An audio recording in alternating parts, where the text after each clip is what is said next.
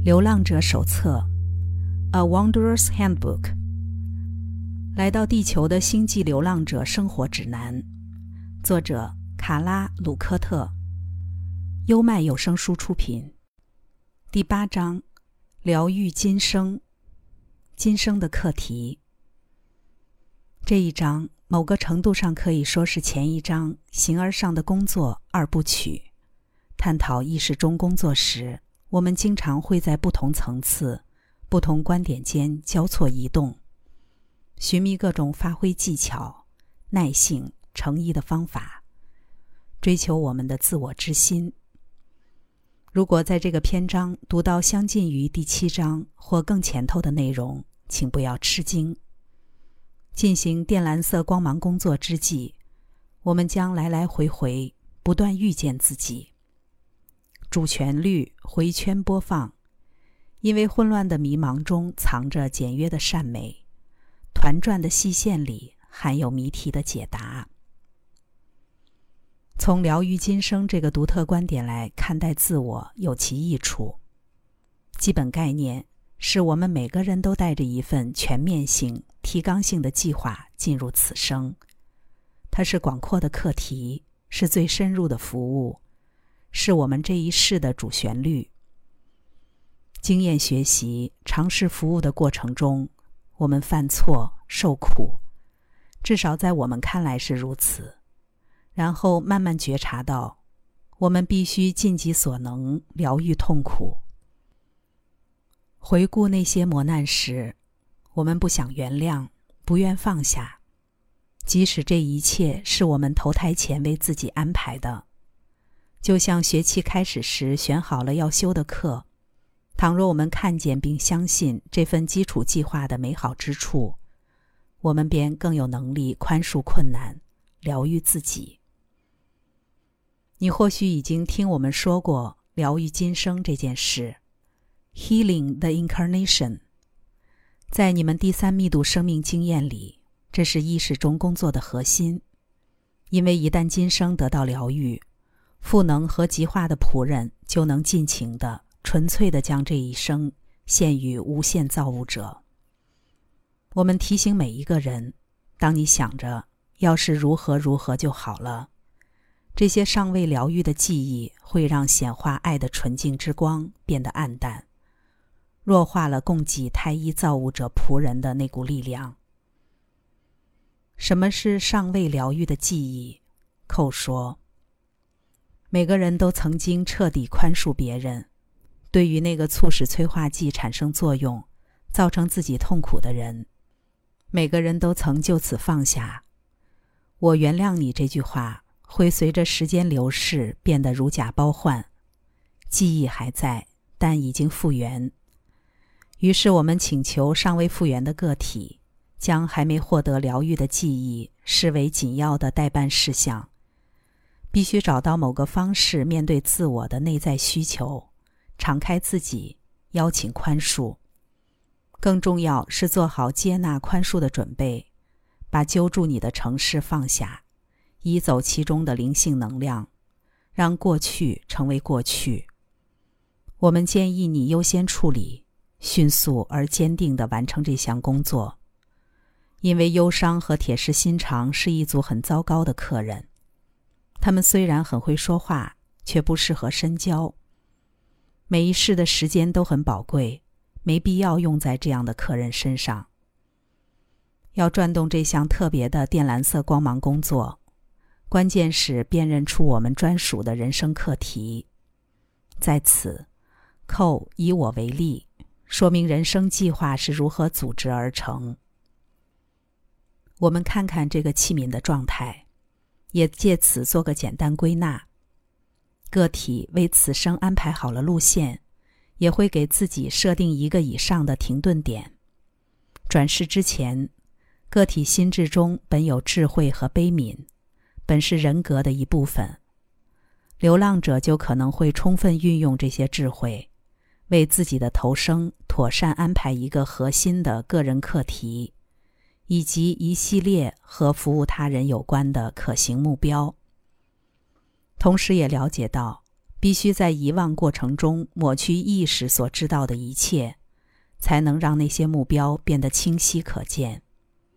因此，投生后的个体无法预知每件事的意义，只有真正经验事件时，去体会灵性上的自我，在其疗愈能力范围内可以承受多少课题。这也是停顿点之所以存在的缘故。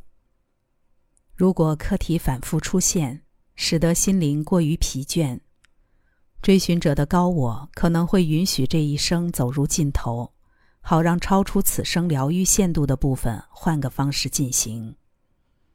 当个体在某项课题的尾声精疲力竭，一个选择是包容生命所有的迷茫和烦恼。另一个选择则是舍下肉身，依照这个课题所创造出来的需求，进入其他任何可能的疗愈模式。在这样的时刻中，两种选择自然的、悄然的浮现：对生命是爱还是厌弃，决定了个体是为此生创造出更多疗愈自己、学习新课题的潜力，还是走向或平缓。或许崎岖的另一段路，通往更大的生命。不过，多数情况下，我们都足以承担此生的课题和学习经历，甚至错过一次机会，都还可以再来一遍，因为我们早已规划好各种应急方案。进入你们幻象中的个体，其人生计划的执行方式，多数都具有平行性。如果一个选择没有被选，为了让个体仍能取得学习课题的机会，另一个选择就会出现。我们很难对你们幻象中的个体解释这样不固定、不稳定的情境。在你们幻想中常见的是制定计划，着手进行。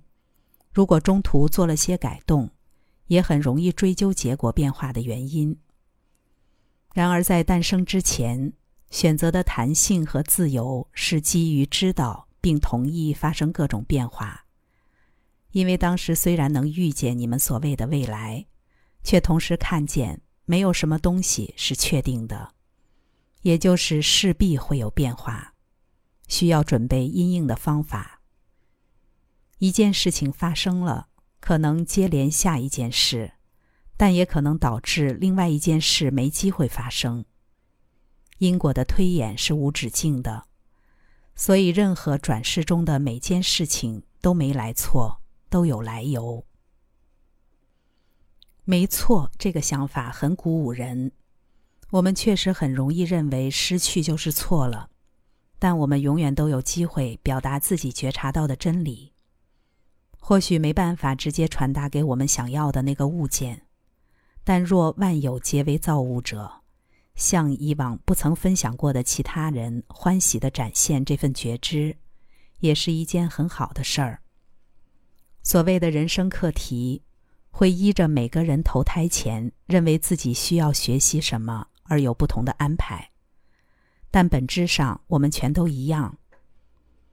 有些人表示自己有过太一造物者临在的经验，有些人则很少感受到与无限太一的融合。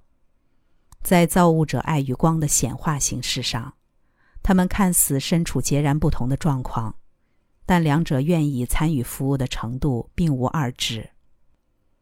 有些人钟爱造物者，却仍感到孤立无援；有些人则感觉圣灵恒常的安慰。这些表面上的差异是按照各自人生课题而制造出来的加工品，但对造物者有爱的人。本质上都是一样，在微小的意识都是更大自我的一部分。个体与之的真实连结即是力量，和信心、意志同等的力量。